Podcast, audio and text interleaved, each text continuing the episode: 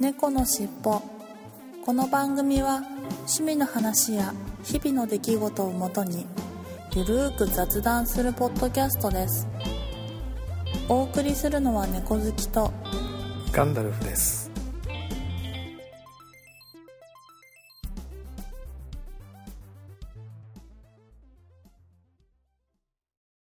猫のしっぽ。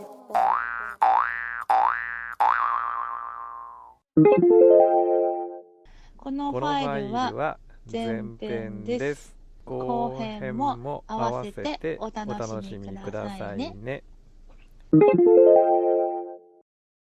猫のしっぽポッドキャスト第139回始まります。はい、始まります。はい、よろしくお願いします。お疲れ様です。こんばんは。はい、お疲れ様です。寒いですね。寒いですね。そちらマイカースタジオですよね。いや、今日はマイカースタジオではなくて会社の会議室スタジオです。あ、そこそこ。そう。はい。ね、それじゃなくても寒いから、多分そうなんですよ。車の中だと凍え死んでしまいますよね。はい。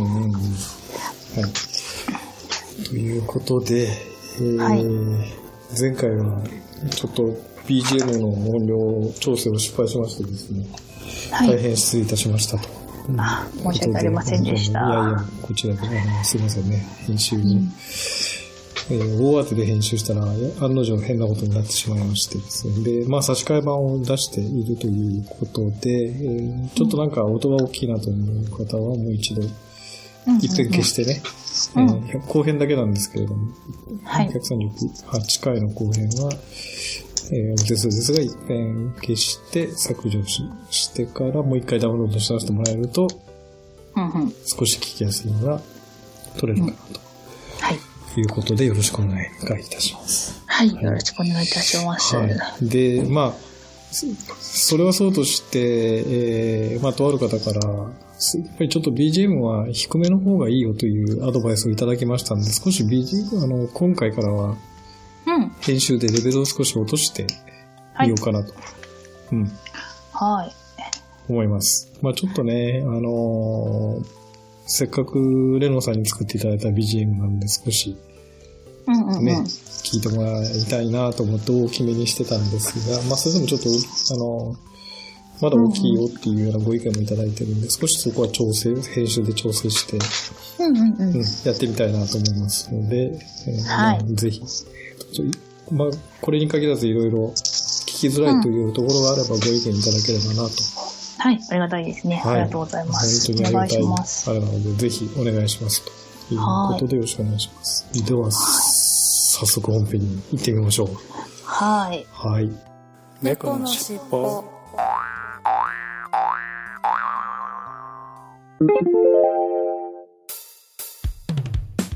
空海 ID ニュースってさ、島根県から発車してるんだよ。日安好きちゃんっておかしな二人でさ、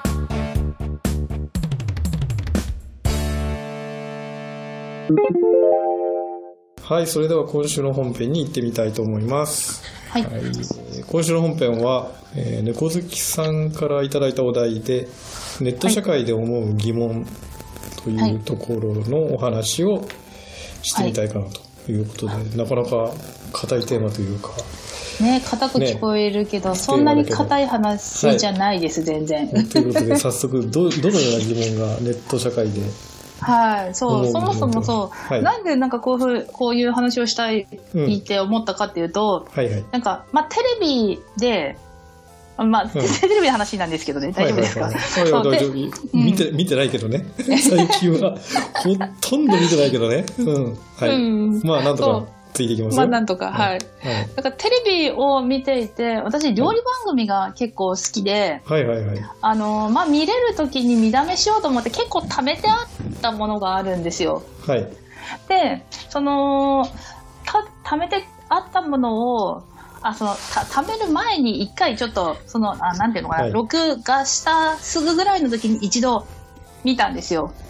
で、私の好きな食材が入っていたんで、まあ、いつか作りたいから取っとこうと思って、それだけ抜粋して取っといてたものがあって、はい、その当時そのインターネットで、はい、なんかちょっと変わった調味料が入ってたんですよ、はいはいはい、で聞き慣れない調味料だったんでそれを調べたんですよね、うん、私なりに、うんうん、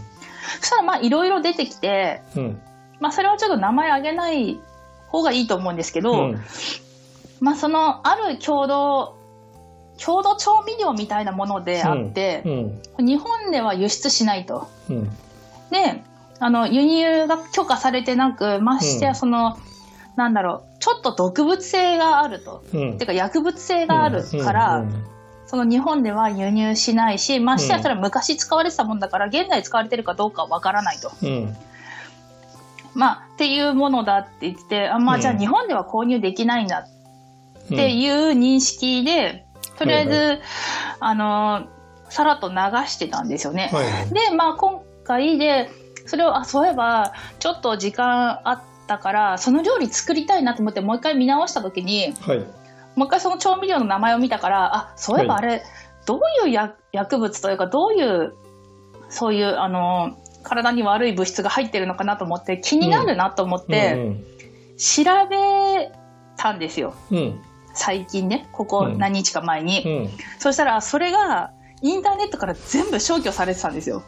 そうっていうのを見てすっぱりなくなってたってこと？すっぱりなくなってました。おで、まあ、料理番組の名前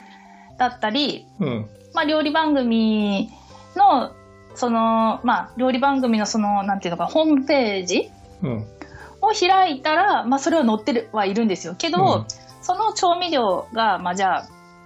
あリンゴって、まあ、リンゴではまあまずいけど、まあ、リンゴって名前だとするじゃないですか、うんはいはい、でさらそのリンゴとは書いてはいるけど、うん、リンゴがどこで取れてどういう成分でとかいう、うん、なんかそのウィッキーさんだったりとか、うんうん、そのグーグルさんだったりヤフーさんだったりとかするところに載ってたはずのものが、うん、全部一切消去されてるんですよ。へえ、それも珍しいね。いやそうだから、うん、いや私がね勝手に思ったのは、うん、そのまあそもそも昔使われていた調味料だし、まあその郷土のものであるから、はい、気づかないで使っていたと。けどまあ後々薬物性があるから、うん、そのまあその場所でも使われなくなったし、うん、けどそこまで薬物性だったり毒物性があるっていうのを、うん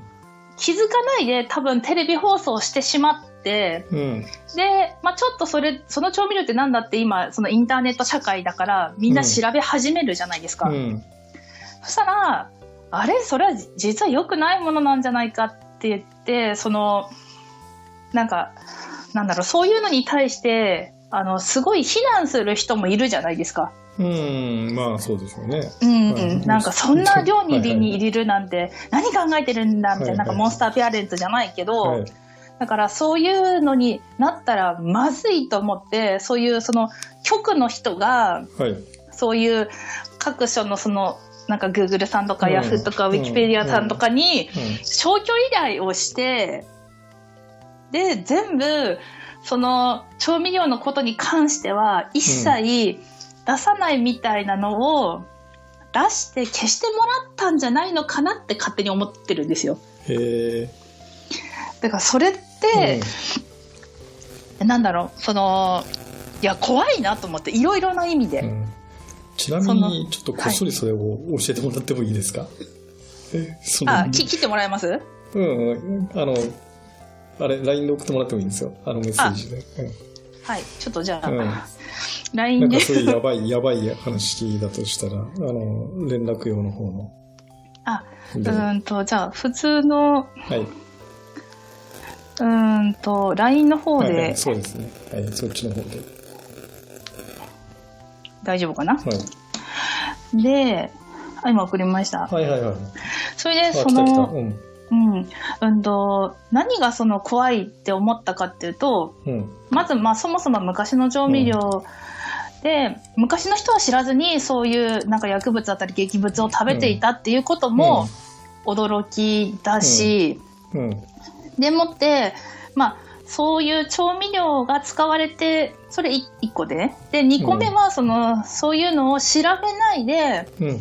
そのオンエアしてしまったと、いうのも、まあ昔ながらの何年もずっとオンエアされてた料理番組なんで、わからなくはないけど、そのまま適当に使ってしまったから、こういうふうに多分消去することになったって思うのも怖いなっていうのもあるし、だからって言ってそういうのが、それ2つ目で、それ3つ目はそういう情報が気づかれずに拡散されて、ましてや拡散されたのも誰も知らない間に勝手に消去されたり抹消されてることの怖さだったりで、驚いたことがすごいいっぱいあったなと思って、すごい喋りたいなと思っちゃったんですよね。なるほどね。そう。確かに全く出てきませんな。送ってもらった言葉。はい。昔はそれ、昔はその名前でやると料理番組の名前は今だに出てきますよね。料理番組の名前と、その料理番組の紹介された料理名の中の調味料として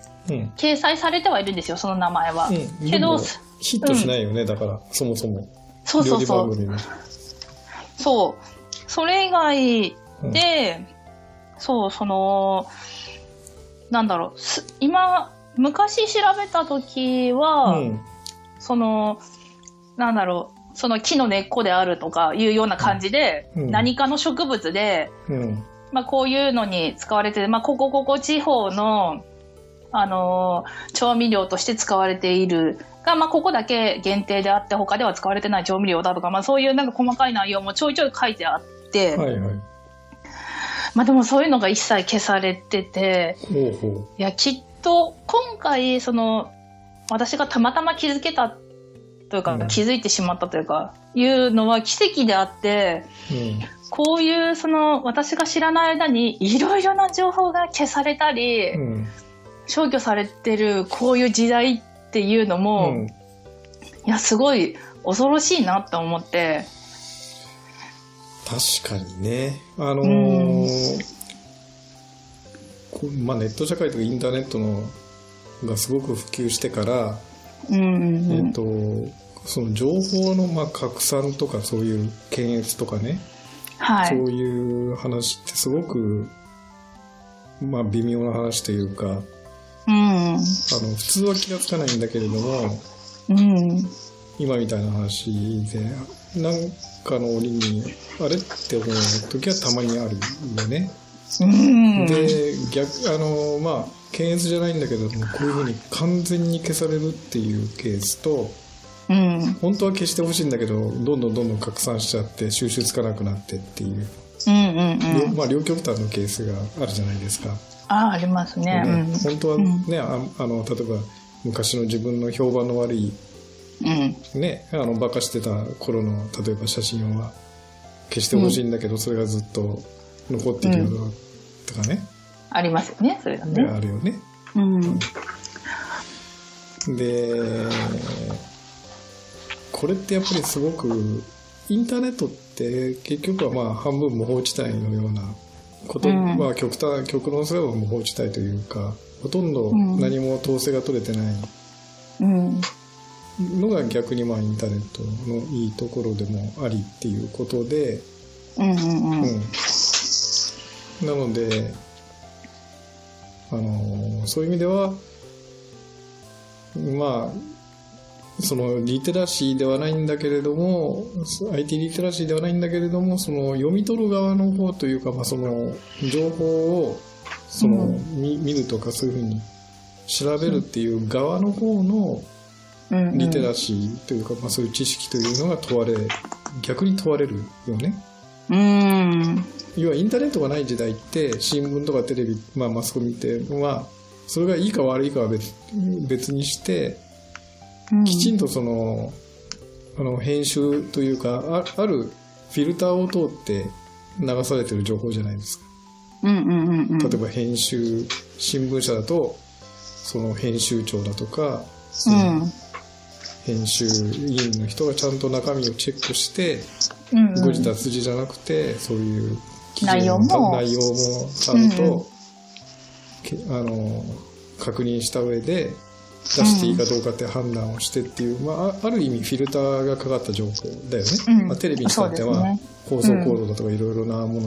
があったりとか、うんうん、当然放送局によっていろんなポリシーがあったりして、まあ、それでフィルタリングして、うん、この情報は出すけどこの情報は出さないっていうある程度、うんうんうん、そういうフィルタリングされて、まあ、それなりの、うん、逆にそういう系列というか偏った情報にもなってるかもしれないけれども、うん、全く無秩序というか、ね、その、うん、いわゆる嘘の情報っていうのは、まあ、少なかったというか、うんうんうん、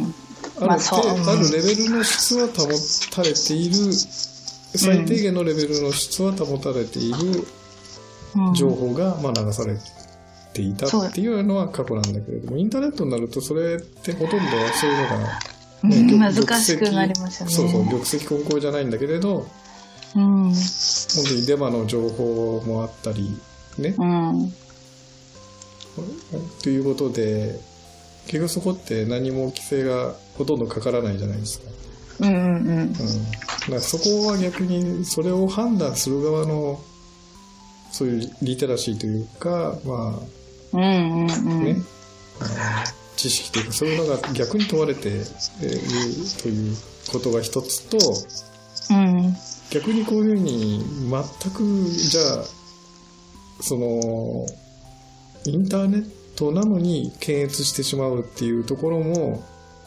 ちょっと逆にどうかなとは思うんだよね。うんうんうんうん、うん、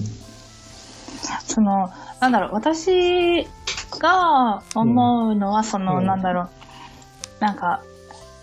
なんていうのかな、まあこれはいろいろな人いろんな意見があるから、うん、これが絶対正しいとは思わないんですけど、うんうん、私がしてほしかったのはそのなんだろう、消去という形じゃなくて、うん、まあ流して、まあ、もしそういうふうになんかもうなんか起きたとしたら流してしまったけど、うん、まあこれは過去の昔の資料であって、うん、まあ今は現在はそういうことはなされてないと、まあ、でも掲載してその情報として出してしまったの大変申し訳なかったっていうぐらいで良かったんじゃないかなっていうのと、あとまあそういうのでもすごい反論する人はいるじゃないですか、きっと、うん、そんな薬物を料理に入れるっていうテレビあるなんてありえないって、うん、そういう人方がいるっていう、うん、この今の社会も怖いなだったり、なんていうのかな、悲しいなって思ったりっていうのがあって、なんだろう、人って必ず間違いって起こすじゃないですか。ただなんかそういうふうに、なんだろう、そういうのもまあまあそういうこともあるよねって、なんだろう、認めてあげるじゃないけど、なんか許してあげたりする、そういうなんていうのかな、おおらかな気持ちだったりを持ってる社会じゃない、うん、今この現状がすごい悲しいなって思って、うん、ねえ、でもそう、なんかなんだろう、絶対にこの情報が本当に必要、私に今現在必要なのかって言ったらそこまで必要な情報ではないんだけど、だから決してもいい情報ではあるんだけど、うん、なんか悲しいなって思ったんですよね、うん、なるほどね、うんうん、まあ確かにちょっと極端な感じがするよね。けどそう、後々そう考えてみたら、なんか昔もなんかコーラとかってコカインが入ってたからコーラって言ってたじゃないですか、まあ、でも今現在はコカイン入ってないから、うん、まあ、でももうみんなに親しみやすい名前でもうコーラって知ってるから、みんなコーラってふうに出してるけど、実際なんだろう、そのだから過去はこうで、いやコーラの場合はじゃあ現在使われてないから OK で、この料理の場合はじゃあ、うん、そのこれ入れてくださいって書いてたから、うんうん、いやダメだ、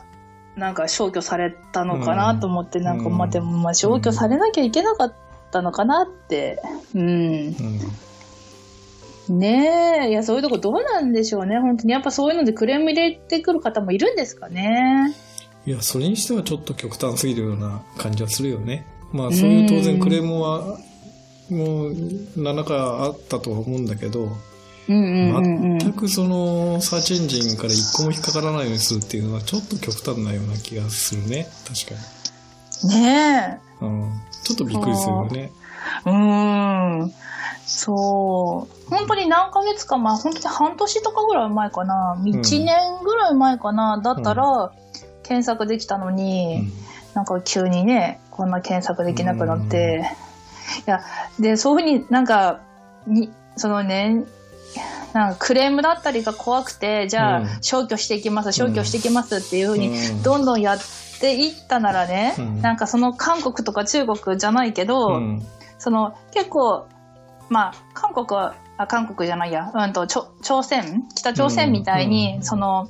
インターネットを使えない社会にするとか、なんかそういうふうになんか日本の国民に必要のないものは、じゃあ流さないっていうふうになったらなったで、やっぱり怖いんじゃないですか。まあそうだね。でもこういうふうに知らない間に消されてるってことは、きっと私たちが知らない何か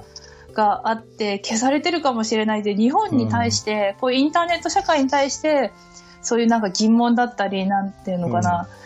なんか疑念が出てしまう。なんかそういうふうにもなりたくないし、でもなってしまう。っていうなんかね、この辺うまくいかないんですかと思ってそう、ね、考えてたんですよね。なるほどね。いや、気づいてしまったばっかりにちょっと怖い感じがするよね。いやそうですよ、本当に載せといてくれたら、なんかね、あそうなんだって、まあでもまあね、もう本当に、10年20年の料理番組じゃないんで、もう40年とか50年近く前の料理番組なんで、だからなんだろう、まあ昔だからありなんじゃないのってその料理番組って今放送されてる？いや今現在は放送されてないですけど、たまに地方によっては再放送されたりとかする番組らしいです。私の地元では報道されてたのかどうかわかんないですけど、私は見たことなかったんですよ。こっち側に上京してから、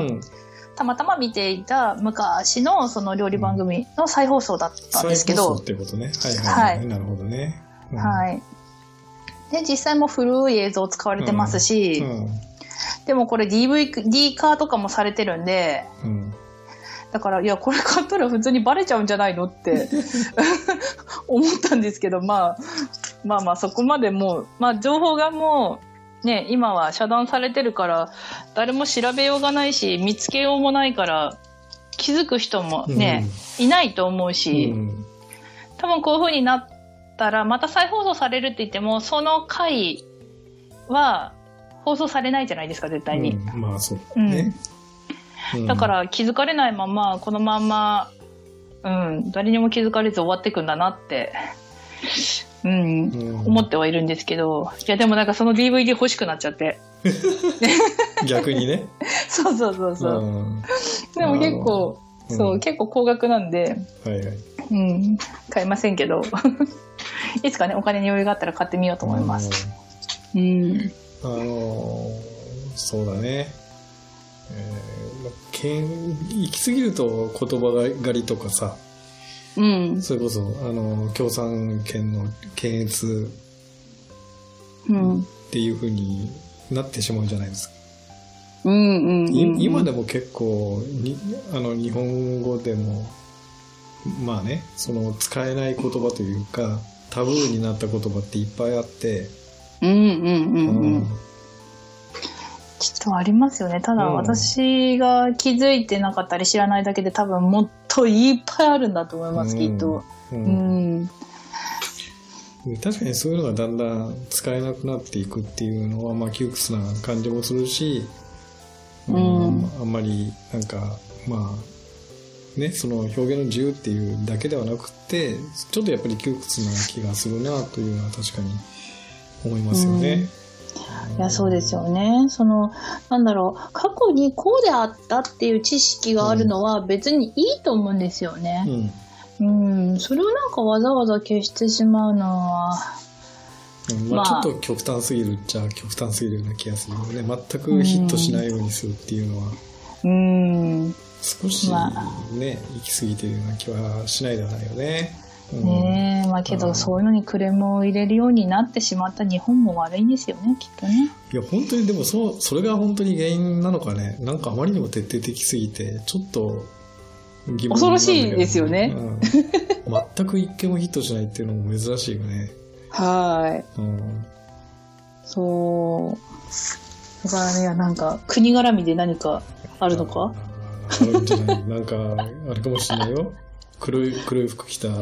メインブラックの人も来るかもしれない。来るかもしれない。やばい。これ話してしまったがために。そう。やばいわ。連れてかれたら、連れてかれたんだと思ってください。そしたら。そうだね。この話をしてしまったがために。まあまだその言葉言ってないからあれなんだけどね。まあそうなんですよね。言っちゃったらもうあったかもしれないよ。ねえ、本当に。ね、これはもう心の中だけにしまってます。本当にそうだね。いやでもまあ確かにちょっとびっくりするような話でしたね、今回の話はね。そうですね。いやなんかやっぱりちょっと気になると逆にこれどんどん気になってっていうのを話もあるし、そう気がつ多分ねそれが、あまり気がつかないし、それに何件かヒットしてればこんなもんかで終わっちゃってたぐらいの話なんだよね、きっとね。そうなんですよ、何もヒットしないんですよ、ね、それが逆に怖いよね。そうだから私が英語とか読めたなら、それこそ外国のサイトとかに入って読んだりとかできたのかなと思ったんですけど、いやでもそこまでするのもありだし、てかそもそも英語読めないし、って思ってまあ、結果断念したんですけど。なるほど、まあ、でもだんだん気になったのなら、いやちょっと英語を話せる友達にちょっと調べてもらおうかなとかもうね、そうにね気になっちゃいますよね、だんだんね。いや例えばね、昔はそういうふうに、まあ、許されてたっていうか、あったけど、今はまあそれこそ、ね、成分の問題でなくなっちゃったっていうのも もちろんあるし、まあ、それはそれで否定はしないけどね、し、例えば昔なんて平気でテレビでも何でもそうなんだけれど、タバコをスパスパ吸ってる映像ってよくあったじゃないですか。加えタバコでとか、ね、今なんてほとんどタバコ吸うシーンってないでしょ、テレビで。ないですね、見ると。例えば歩きタバコしてる、歩きながらタバコを吸うっていうシーンなんか一切ないし、加えタバコでなんか喋るっていうようなのもなくなりましたね。一切ないでしょ。本当極端になくなりましたよね。ね、そういう風にやっぱりなんかそういう規制って行き過ぎた規制というか、そういうのはちょっとやっぱり。個人的には抵抗あるなと思うよね。まあ、別にタバコを私も吸わないから別にそれを流してくれっていうわけでも何でもなくって、だからといってそれをね規制してうっさなくすっていうのもちょっとやりすぎのような やりすぎ感はあるなと思うよね。そうですよね。実際なんだろう、絶対にタバコ吸ってる人は、まあ、日本人の方でももう何千人何万人っているじゃないですか。いやもっといると思うけど、ね、何十万人何千万人ぐらいいるじゃないですか。いるだよね。でそれを考えたら、それこそなんか普通のまでドラマだとしてね、日常生活のドラマをやるのであれば、加えタバコしながらね喋ったり。なんか生活しながらしたり物事をしたりしてる人なんて絶対にすっごいいっぱいいるじゃないですか、もうそれをもうテレビではもう一切なしにしてるっていうのは、まあ、ちょっとなんか違和感は感じますよね。だからもうなんかね、あとなんかタバコが出る場面になっても喫煙室でちゃんとねタバコを吸うとかね、いや全員やってるよ本当ってちょっとねたまに思ったりしますけどねいや一応やっぱりね、大まかには、うん、大まかにだよ、大まかにはやっぱり守っているとは思うよ、うんそううん、きっちり全員がっていうのはなかなか難しいかもしれないし、例えば、うんね、歩きタバコしてる人もたまに見たりもするけれども、うんうんうんね、多分加えながら歩いてる人もたまに見たりはするんだけども、ほぼほぼでも、うん、まあね9割以上の人は、うん、まあマナーよくちゃんと、ね、場所をわきまえてっていうのはあると思うんだけど、ね、でもなんか例えばそのなんだろう、それが警察官の役だったらいいですよ、うんうん、禁煙室やったり、うん、その何ちっちゃい灰皿、携帯灰皿持ってたりするドラマだったらまだいいけど、うんまあ、今それこそあんまりそれやらなくなったけど、例えばヤクザの人が出てくるドラマで、うん、喫煙室に行ってタバコ、ヤクザの人がね、うん、なんかタバコ吸ってたり、もしくは携帯灰皿を持ってタバコ吸ってるのとかを見たりすると、うんうん、いやいやいやいや、そりゃないでしょ、まあ、これ偏見ですよこれは 100% 私の偏見なんですけどそりゃないでしょよって思っちゃったり、ちょっとリアリティに欠けるよね。そうそうそう、あとなんかコンビニの前でたむろしてる若者とか、うん、ヤンキーとかの映像さえも今出なくなったけど、うん、もしちょこっと、ね、そう、うん、ちょこっと出たりとかしても、なんか何そのなんか持ち歩きできるその灰皿を持ってタバコ吸うとか、うん、いやいやいや、そりゃないでしょよって、まあそれがグレてないじゃんって思っちゃいますよね確かにそう、やっぱそういう矛盾はちょっと気になっちゃったりするとこありますよね、うんうん、まあね、そうだよね、うん、なんか変にお上品になってるっていうか、建前的になってるっていう気はしないだろうね。そうそうそうそう、うん、そうですよ。だって、うん、ねえ、それこそヤクザ屋さんの人は絶対に後部座席乗ってシートベルトしないですよ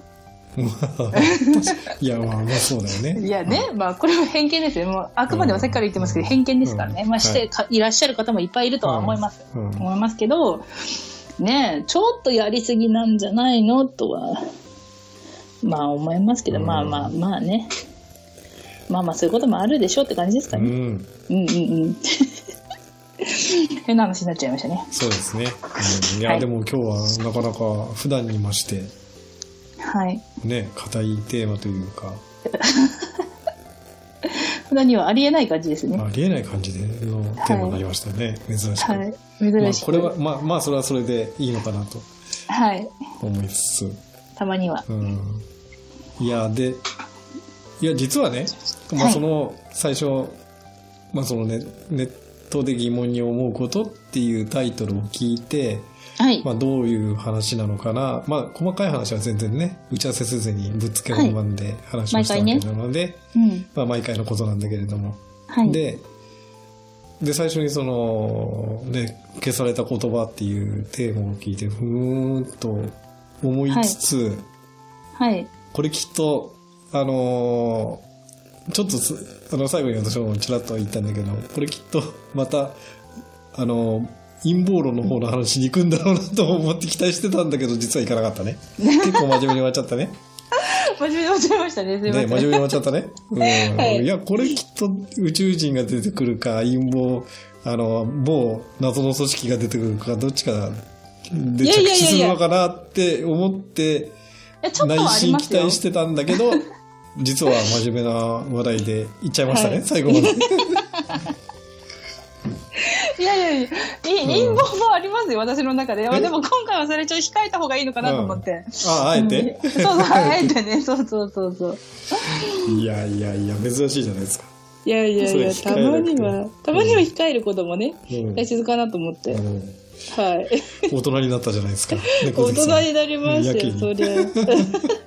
また大丈夫ですよ、すぐ陰謀出てきますから。いや、まあ、そのうちまたね、あれじゃないですか。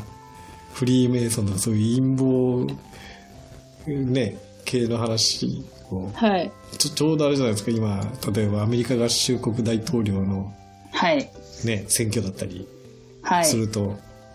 ありましやってますね、今やってますよね、トランプ氏がすごいいろいろ言ってますね、うん、日本のことをねはい、まあそうまあ、基本的にちょっと政治の話はあまり、うんまあ、しないというのをポリシーにしているんだけれども、うんうんうんね、思想信条に絡むから、まあ、そういうのは、うん、あんまりしないようにはしているんだけれども、うんうん、まあなんかそういうあれじゃないですか、陰謀論だとアメリカ合衆国大統領がなんか、うんね、そういう秘密を知っているとかさいろいろあるじゃないですか。いやきっとあると思いますよ。まあでだからだって、うん、もうアメリカには普通に宇宙人住んでますからね。いや住んでないからもしもしそう住んでないから住んでますからね。いやいやいや住んでませんから。ちゃんと隔離されて、うん、生きた状態で、うん、生活してますからね。いやいやいやそうですもしもしはいはい何かちょっとまあその話はねまたいつか、ね、改めてやりましょう。まあ、ということで、まあ、最後の最後で本当に脱線しちゃいましたがはい、はい今回のテーマはネット社会で疑問に思う話という珍しく硬い話で行ってみました。はい、はいはい、ありがとうございました。猫のしっぽ。